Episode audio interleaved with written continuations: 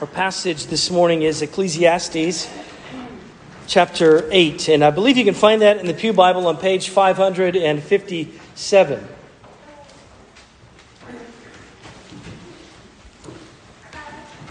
I intend to cover all of uh, chapter 8 and chapter 9. I won't read the entirety of the chapters.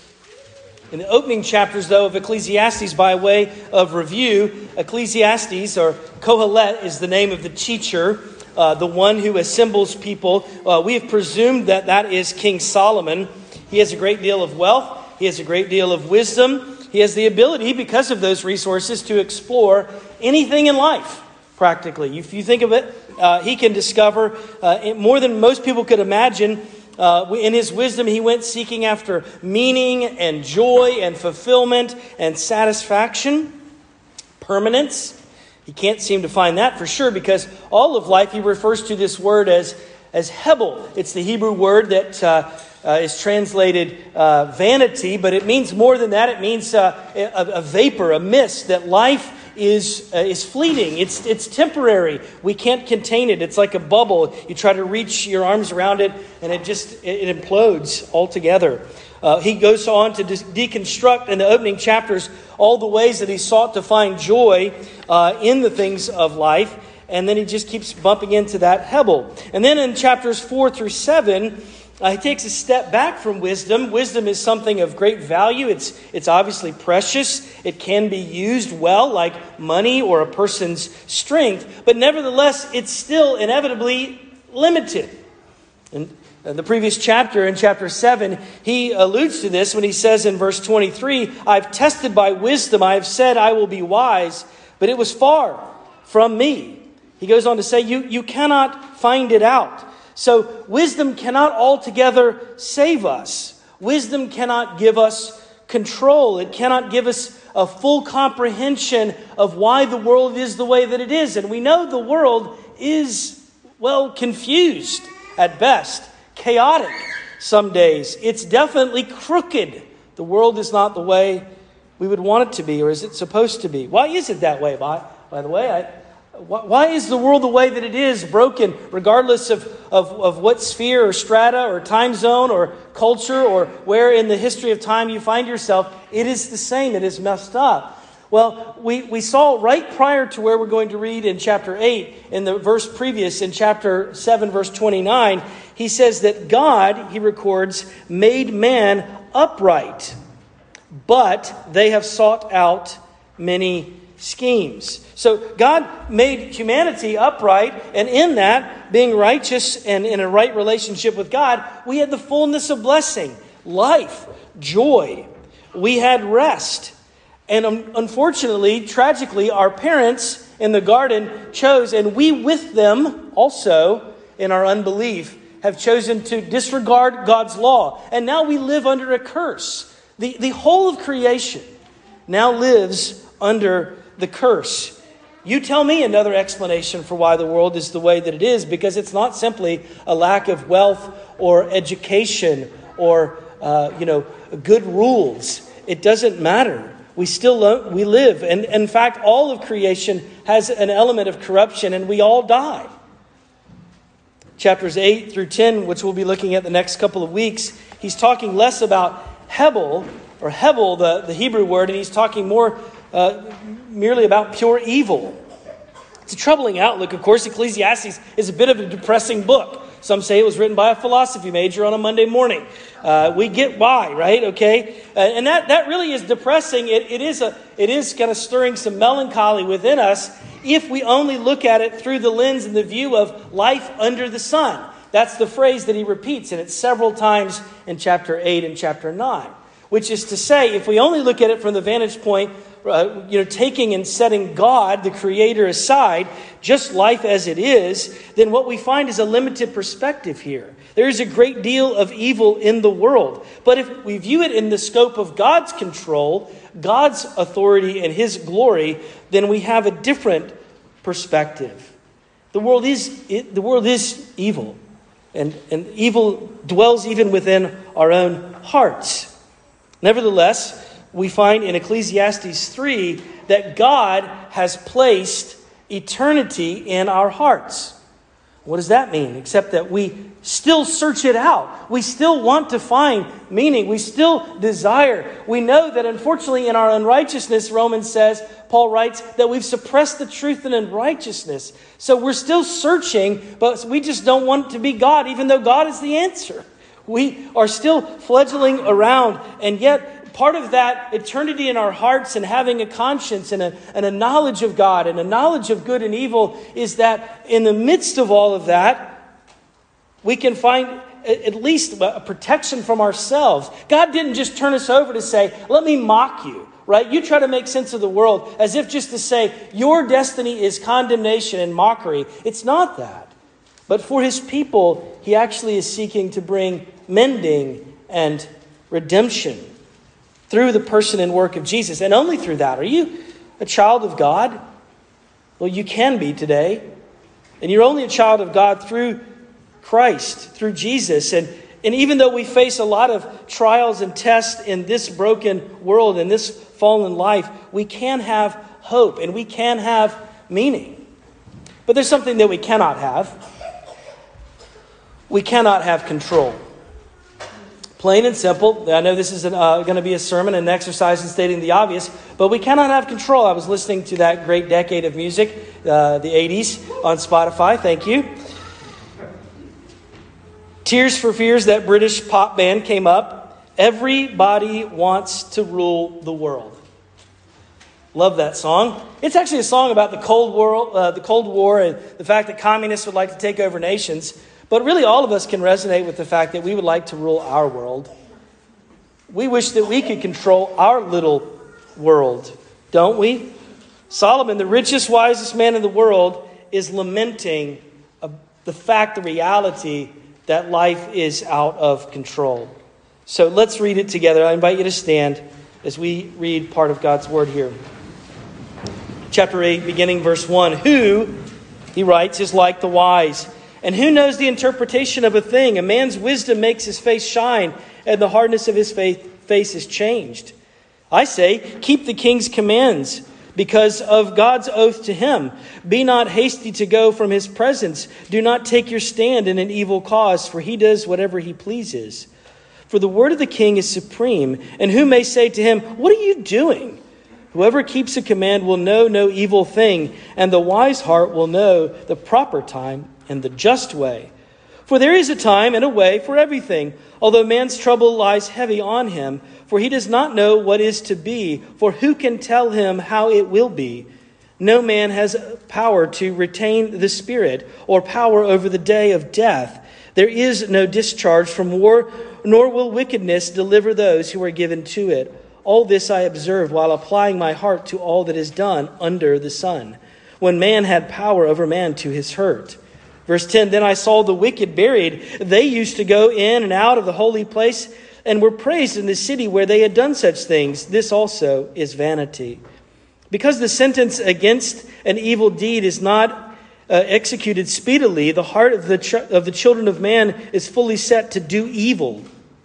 Though a sinner does evil a hundred times and prolongs his life, yet I know that it will be well with those who fear God, because they fear before him. But it will not be well with those with the wicked, neither will he prolong his days like a shadow, because he does not fear before God. Verse 14 There is a vanity that takes place on earth, and there is a righteous people to whom it happens according to the deeds of the wicked, and there are, all, are wicked people to whom it happens according to the deeds of the righteous. I said, This also is vanity. And I commend joy, for man has nothing better under the sun but to eat and drink and be joyful, for this will go with him in his toil through the days of his life that God has given to him under the sun. When I applied my heart to know wisdom and to see business that is done on the earth, how neither day nor night nor uh, one's eyes see sleep, then I saw all the work of God that man cannot find out, the work that has been done under the sun. However much man may toil in seeking, he will not find it out. Even though a wise man claims to know it, he cannot find it out. Chapter 9. But this I laid to heart, examining it all, how the righteous and the wise and their deeds are in the hands of God. Whether it is love or hate, man does not know. Both are before him. It is the same for all, since the same event happens to the righteous and to the wicked, to the good and to the evil, to the clean and the unclean, to him who sacrifices and to him who does not sacrifice. As the good one is, so is the sinner. And he who swears is also he who shuns an oath. This is an evil in all that is done under the sun that the same event happens to all. Also, the hearts of the children of man are full of evil, and madness is in their hearts while they live, and after, they, after that they go to the dead. But he who is joined with all the living has hope, for a living dog is better than a dead lion. Verse 5 For the living know that they will die, but the dead know nothing, and they have no more reward, for their memory, for the memory of them is forgotten. Their love and their hate and their envy have already perished, and forever they have no more share in all that is done under the sun. You may be seated. This is God's word. Let's ask His help. Father, we ask uh, right now that you uh, would be pleased. Thank you uh, for this sacred record, and we, we ask that you be pleased and, and glorify yourself by sending your Spirit to be in my speaking and in our hearing that you would make anything that is unclear, and there are definitely things here, would you make them more clear? But not for our insight and not for our, our information, but for change. Not just for learning, but also for living. For we ask this in Christ's name and to his praise. Amen. Just three questions that I want to address from the text. The, the first question is What do we know? Uh, the next is What do we control? And the last one is the so what question. What are we to do? What do we know? What do we control? And what are we to do? Well, first of all, what do we know? We know, verse 1, uh, that there is none like the wise. He asked the question, Who is like the wise? The answer, of course, is there's no one like that. When you have wisdom, it's a, it's a valuable thing. In the first opening verses, he says he's encouraging uh, students of wisdom to not defy the power of the authority. In this case, it's a, it's a king, it's a monarch but it could be applied obviously elsewhere. The king, in particular, he says, Listen, you are to obey his commands, verse 2, because his word is supreme, verse 4. And, and that's true whether or not he is tainted or, or flawed or corrupt. It's still a person of authority. Of course, in our unbelief and in some of our own pride, we like to create a world where we know uh, and we do what is best according to our own estimation. And so, as a result, from time to time, we choose, of course, to, to defy or to question uh, authority, those who have authority over us. And he's saying that wisdom would have us honor those in authority, because if you curse or you ignore the king or your supervisor or some leader that God has appointed to have authority over us, well, then you're a fool and you're only asking for trouble. Well, what else do we know? Well, the bottom line is not much. Not much at all. We don't know the future, right? Look again at verse 7. What does he say? For he does not know what is to be. For who can tell him how it will be? We don't know what is coming down the road. Then also in chapter 8, verse 16, uh, we cannot know the works of God. They're a mystery to us at times. It's veiled to us. What God has purposed and planned in the future, uh, we do not know. We, we cannot understand. Our finite bodies, our finite minds uh, cannot perceive and understand. It's veiled to us. We cannot know if people will love or whether they will hate. Verse 1 of chapter, of chapter 9 quote, Man does not know, he writes. We cannot know when it is, not if, but when it is our time for suffering or death. Let's look again, uh, chapter 9. Uh, we're going to go down. I didn't read this one, but it's verse 12. But it echoes in chapter 8 as well. Chapter 9, verse 12. For man does not know his time, like fish that are taken in an evil net, like birds that are caught in a snare. So the children of man are snared at an evil time when it suddenly falls upon them cannot know the time, but we do know that we will die. If there's something we know with certainty, is that, that all men die. And we know, because verse 4 tells us, it's better to be a dead dog than a, excuse me, let's read it again. What does it say? That was kind of, that was kind of startling, wasn't it? But he who is joined, chapter 9, verse 4, verse 4, but he who is joined with the living has hope, for a living dog is better than a dead lion. Dogs were not prized, and in, in, in, the ancient Near East, they would have been pretty lowly, but even that is better than having power and authority and being dead. It's better to be alive. It's, it's, it's obviously better. You have an opportunity for perceiving and, and understanding what God would have. You have hope. Isn't this cheering you all up? well, let's move on to consider what it is that we control. Doesn't seem like we know a whole lot. God's given us what we do need to know that's of, of essence, but there's pieces that we don't. What do we control? Well, like knowledge, the simple, the simple and straightforward answer is we, we control next to nothing. And we live under an illusion if we think that we are in control. And that illusion is illustrated on a couple of fronts. Uh, chapter 8, verse 8 was one of them. You see there the pride of humanity. It leads us to believe that we have control even over the forces of nature that God would have, like the wind. Verse 8 says, No man has control uh, over the wind to contain or restrain it. Now, we won't need many illustrations of that come hurricane season in a month or so. Uh, but it's, it's pretty staggering and ironic that there's actually a guy who thinks that he has got a solution to hurricanes. That you could fly over with a plane and drop down these uh, you know, congealing uh, polymers that will somehow slow the force of wind. It's a big idea. He hasn't come up with any big investors to see if it's going to work yet. Uh, but you, you can imagine that's, that's, that's crazy. Verse 8, we're also reminded there that we shouldn't live under any illusion that we have control over the day of our death. Obviously, some do, and that's the, the, the, the some choose to take their own life and suicide, but we know that that is a selfish, sinful thing, a tragic thing that some people feel as though, though there is no option. It's not the unpardonable sin, but the tragedy. We also, we also know that we do not have control over the injustices of the world. We must admit how troubling it is when we see others that we don't think deserve or do deserve something, or we ourselves, we've talked about this in previous, previous weeks, we have a sense of entitlement, and we, we, we presume upon God's uh, mercy when we don't deserve it. That's why we call it mercy. But our culture, of course, all the, all the while is screaming about fairness and yet doesn't give true attention to true biblical justice. Many times the illusion persists because we get to define fairness, or we try to define fairness in our own terms. Chapter 8, verses 14 and 15 is that the dilemma, right? The, the unrighteous getting what the righteous deserve, and vice versa. It's true. We can't, we can't deny that it goes on every day. Even in a system where there's, there's, there's precise and swift judgment, it still happens.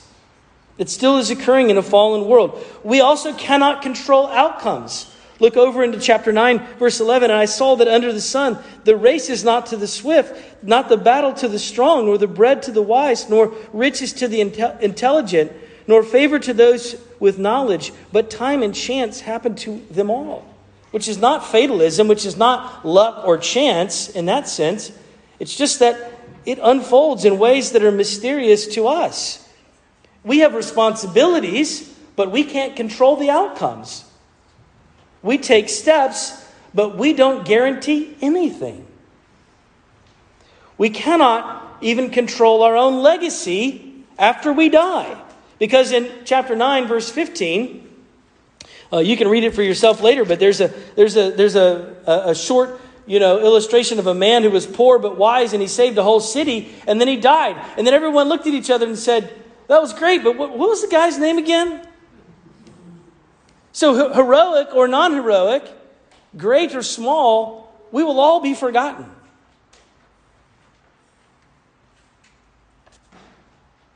You might have a statue someday. It might even be torn down. It doesn't matter. We all will be in our legacy. We cannot know or control that. Lastly, we cannot control. Let's look at uh, chapter 9, verse 17. Here's something else we have no control over. The words of the wise, heard in quiet, are better than the shouting of a ruler among fools. Well, there's plenty of shouting, There's plenty of rulers and, and, and governors and people, even in our representative republic, that scream and scream and scream and scream and scream. And I wish they would sit down. But you can't control the victory or the voices or the volume of a fool. So who knows? Then who is in control? If even the wise cannot, it's all God.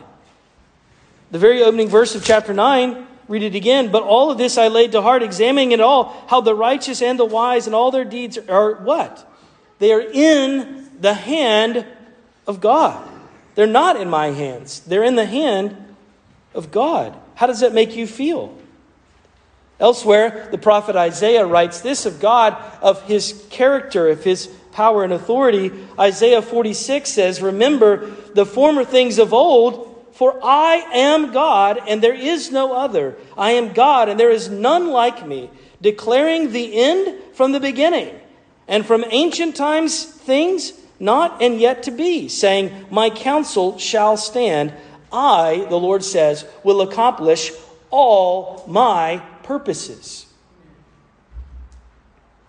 God is sovereign. There's never a time, a moment, a scenario that God is wringing his hands, wondering the outcome, curious. I, I, I hope they choose well. I, I wonder what's going to transpire. I hope that I could influence things. God, God is never like that. God has complete and sovereign control, His knowledge, His authority, His presence. Sometimes, of course, the working of the hand of God as we see it unfolding in a way that we would never have scripted, right? I read an article this past week. It says uh, that life is what happens after you make plans. Yeah? Can I get an amen? Sometimes that mystery unfolding, especially when it's in the valley of troubling times and trials, I haven't experienced a great deal of the weight of loss. But I'm encouraged when I see the lives of saints who know that they are not in control and yet have peace. We think that knowledge is control. We think that money is control. We think that, that uh, rehearsing something over and over and over and over and over and over in our mind will somehow gain control. And it doesn't. Down through history, there's been great examples. American philosopher and theologian Jonathan Edwards, his wife's name, uh, Sarah, she was widowed they still had 10 children. He had just become the president of Princeton at the time, and he died. Sarah, his widowed wife, writes their daughter, My dear very child, what shall I say? A holy and good God has covered us with a dark cloud. Oh, that we may kiss the rod and lay our hand upon our mouths. The Lord has done it. He has made me adore his goodness that we had your father for so long. But my God lives, and he has my heart. Oh, what a legacy my husband and your father has left us. We are given to God, and there I am and love to be your affectionate mother, Sarah.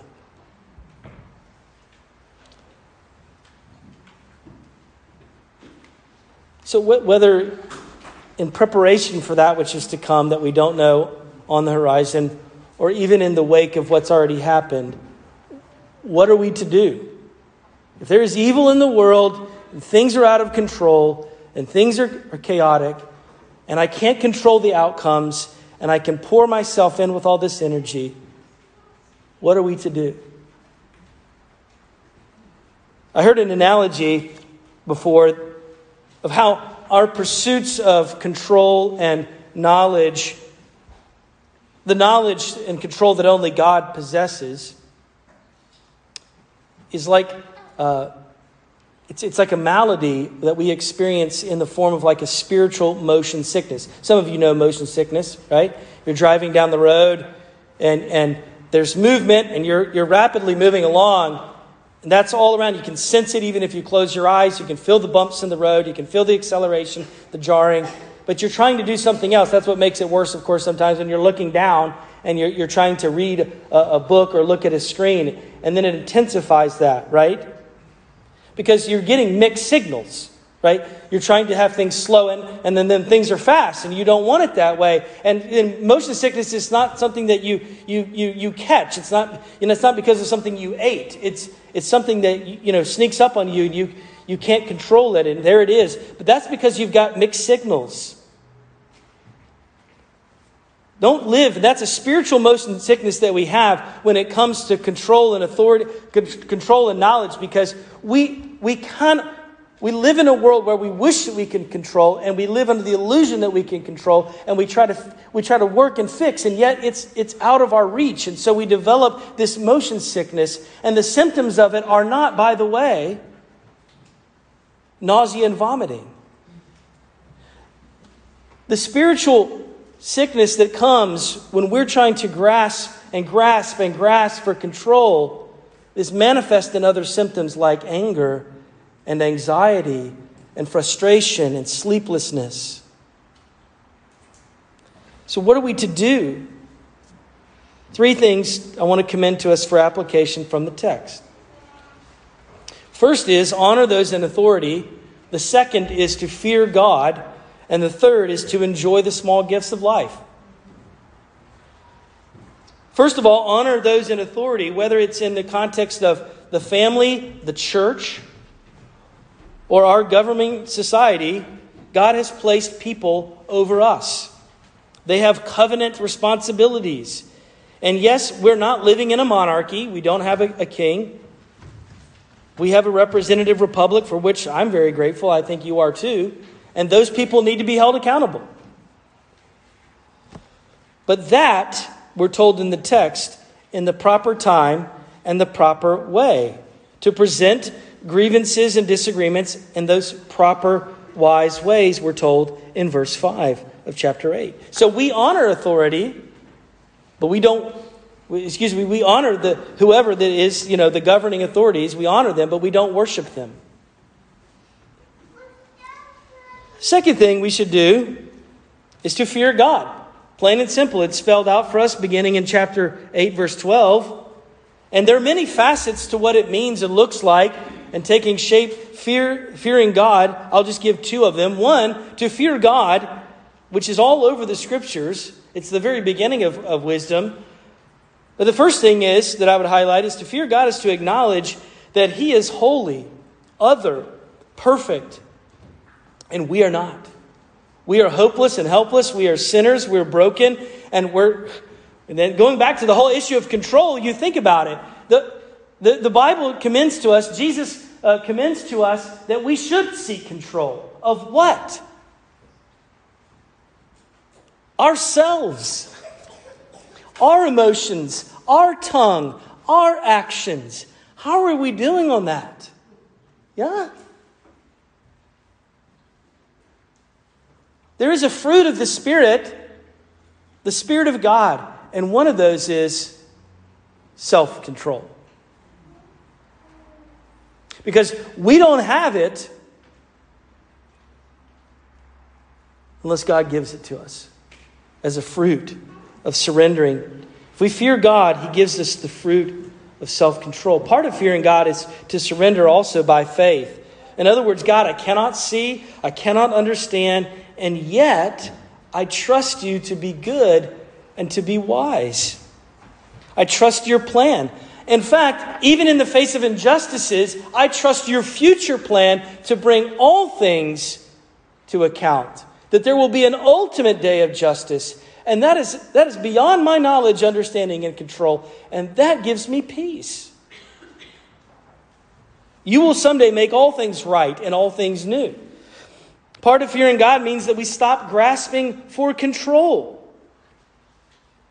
And instead, like I said, there's that tug of war that goes on inside of us, the symptoms of which are frustration and stress and sleeplessness and anxiety. We have to give up control. And part of giving up control is to entrust ourselves to the mercy of God, to entrust ourselves to Him who is gracious, and to the things that He has purchased us with His blood on the cross. So we're to honor those in authority, we are to fear God, and then third, we are to enjoy life. That's mentioned in a few places that we should eat and drink. Then in chapter 9, I didn't read it, but I'll read it now, verse 7 Go, eat your bread with joy, and drink your wine with a merry heart, for God has already approved of what you do. Let your garments always be white, let not oil, oil be lacking from your head. Enjoy life with the wife whom you love all the days of your vain life that he has given you under the sun, because that is your portion in life and in your toil in which you toil under the sun. He says, whatever you do, uh, whatever work you have to do, do it. Enjoy God's gifts, food and drink and relationship and work, even. But with a view fixed on God. Because if you put friends and substances and work in front of God and you compromise God's law in the pursuit of those things, you will suffer.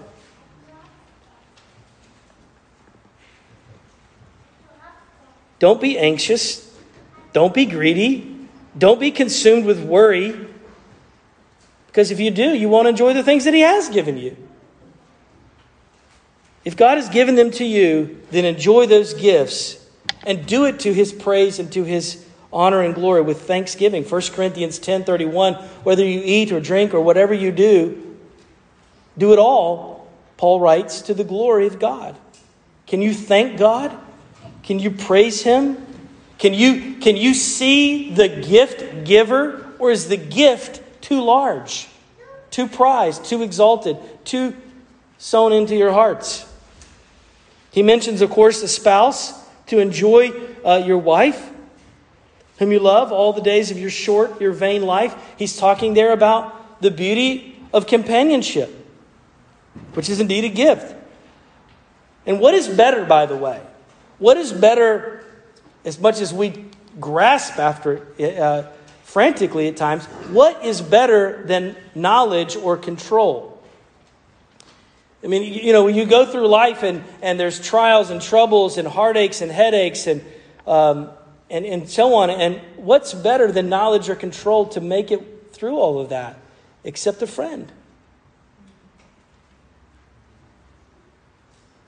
What would be wonderful and even essential to navigate life in a broken, fallen world? Well, my dad and I last night were watching a YouTube video of a James Taylor concert. It was awesome. And he has the answer because he rings this in in his song, You've Got a Friend. You've got a friend when you're down and troubled and you need a helping hand. I will come running. Now, on this point, I think the, the classic hymn Noel has it better than James Taylor. I can say that because I do love James Taylor. But there's a better one, a 19th century hymn that we're going to sing here in a moment as our closing by Joseph Scriven called What a Friend We Have in Jesus, a 19th century hymn. It's been made popular. A lot of people like it, from Bing Crosby to Tina Turner to Alan Jackson. They all have a rendition of What a Friend We Have in Jesus.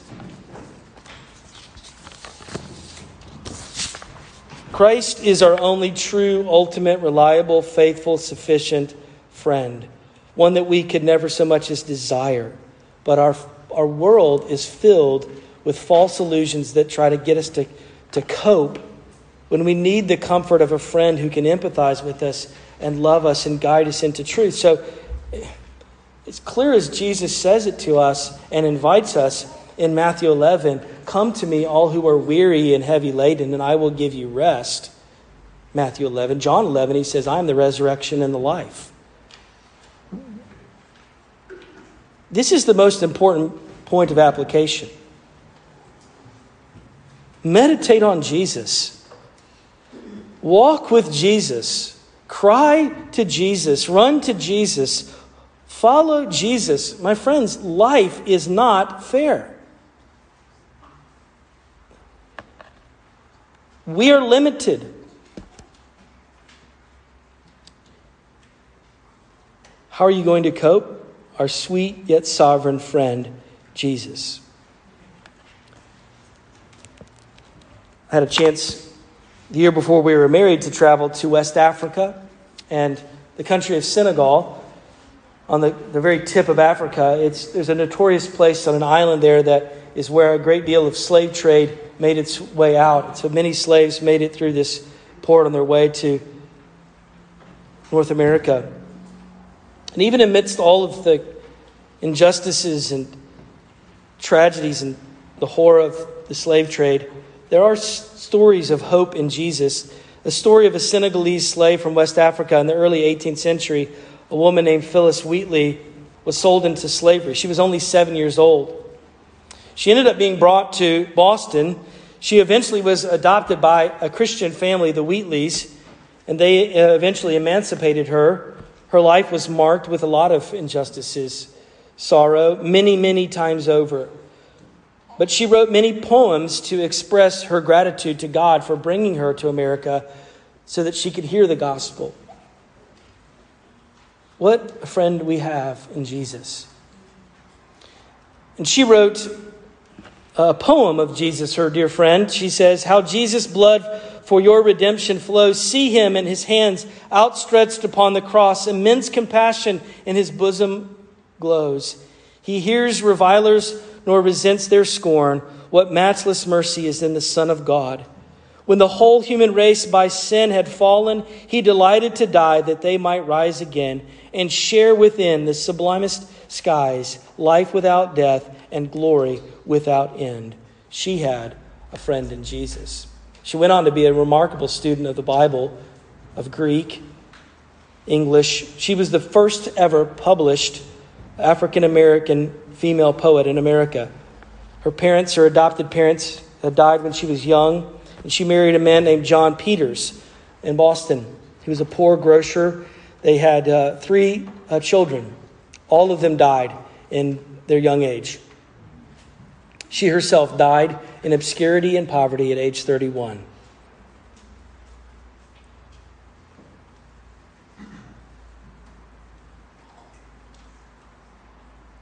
You can choose to believe this by faith.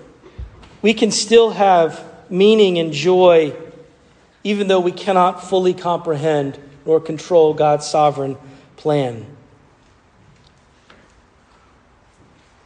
But we have the greatest amount of meaning and joy when we come close to Christ.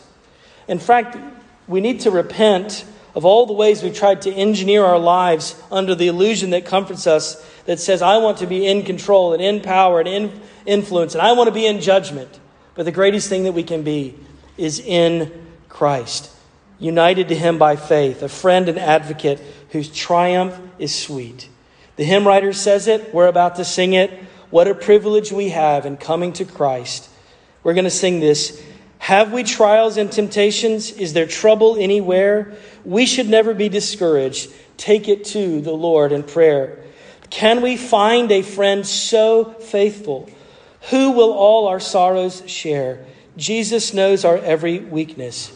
Take it to the Lord in prayer. Would you pray with me? Father, how sweet you are to grant to us Jesus. Would you forgive us for failing to trust you, to trust your forgiving and loving arms in everything, joyful in every season of sorrow and grief, we want to come to you. I pray today that people who are experiencing some of the harsh tests and trials and troubles of life right now, for those who feel lonely, pray you would comfort them. I pray you would embolden us to go and seek and to see those people. Lord, I pray for those who are heading off to college, who are just back at college already. I pray for Harmony. Lord, I pray for Graydon, for Jack, for Wes. Lord, I pray that you would guide them, you would guard them, that you would keep them. I pray that you would give them friends that point to the great friend of sinners, Jesus. Give them Christian fellowship, establish them. Lord, we pray today for our country.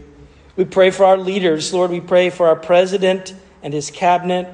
We pray for congressional leaders. We pray for our Supreme Court justices. Lord, our, our governor of the Commonwealth, local leaders and representatives, Lord, even our bosses and supervisors. That you might teach us respect for authority, that we might live in a humble Christian manner. And we do pray that you would give them strength and wisdom. We pray you would have mercy through your blood and to your glory, Christ, even now as we pray together, as you have taught.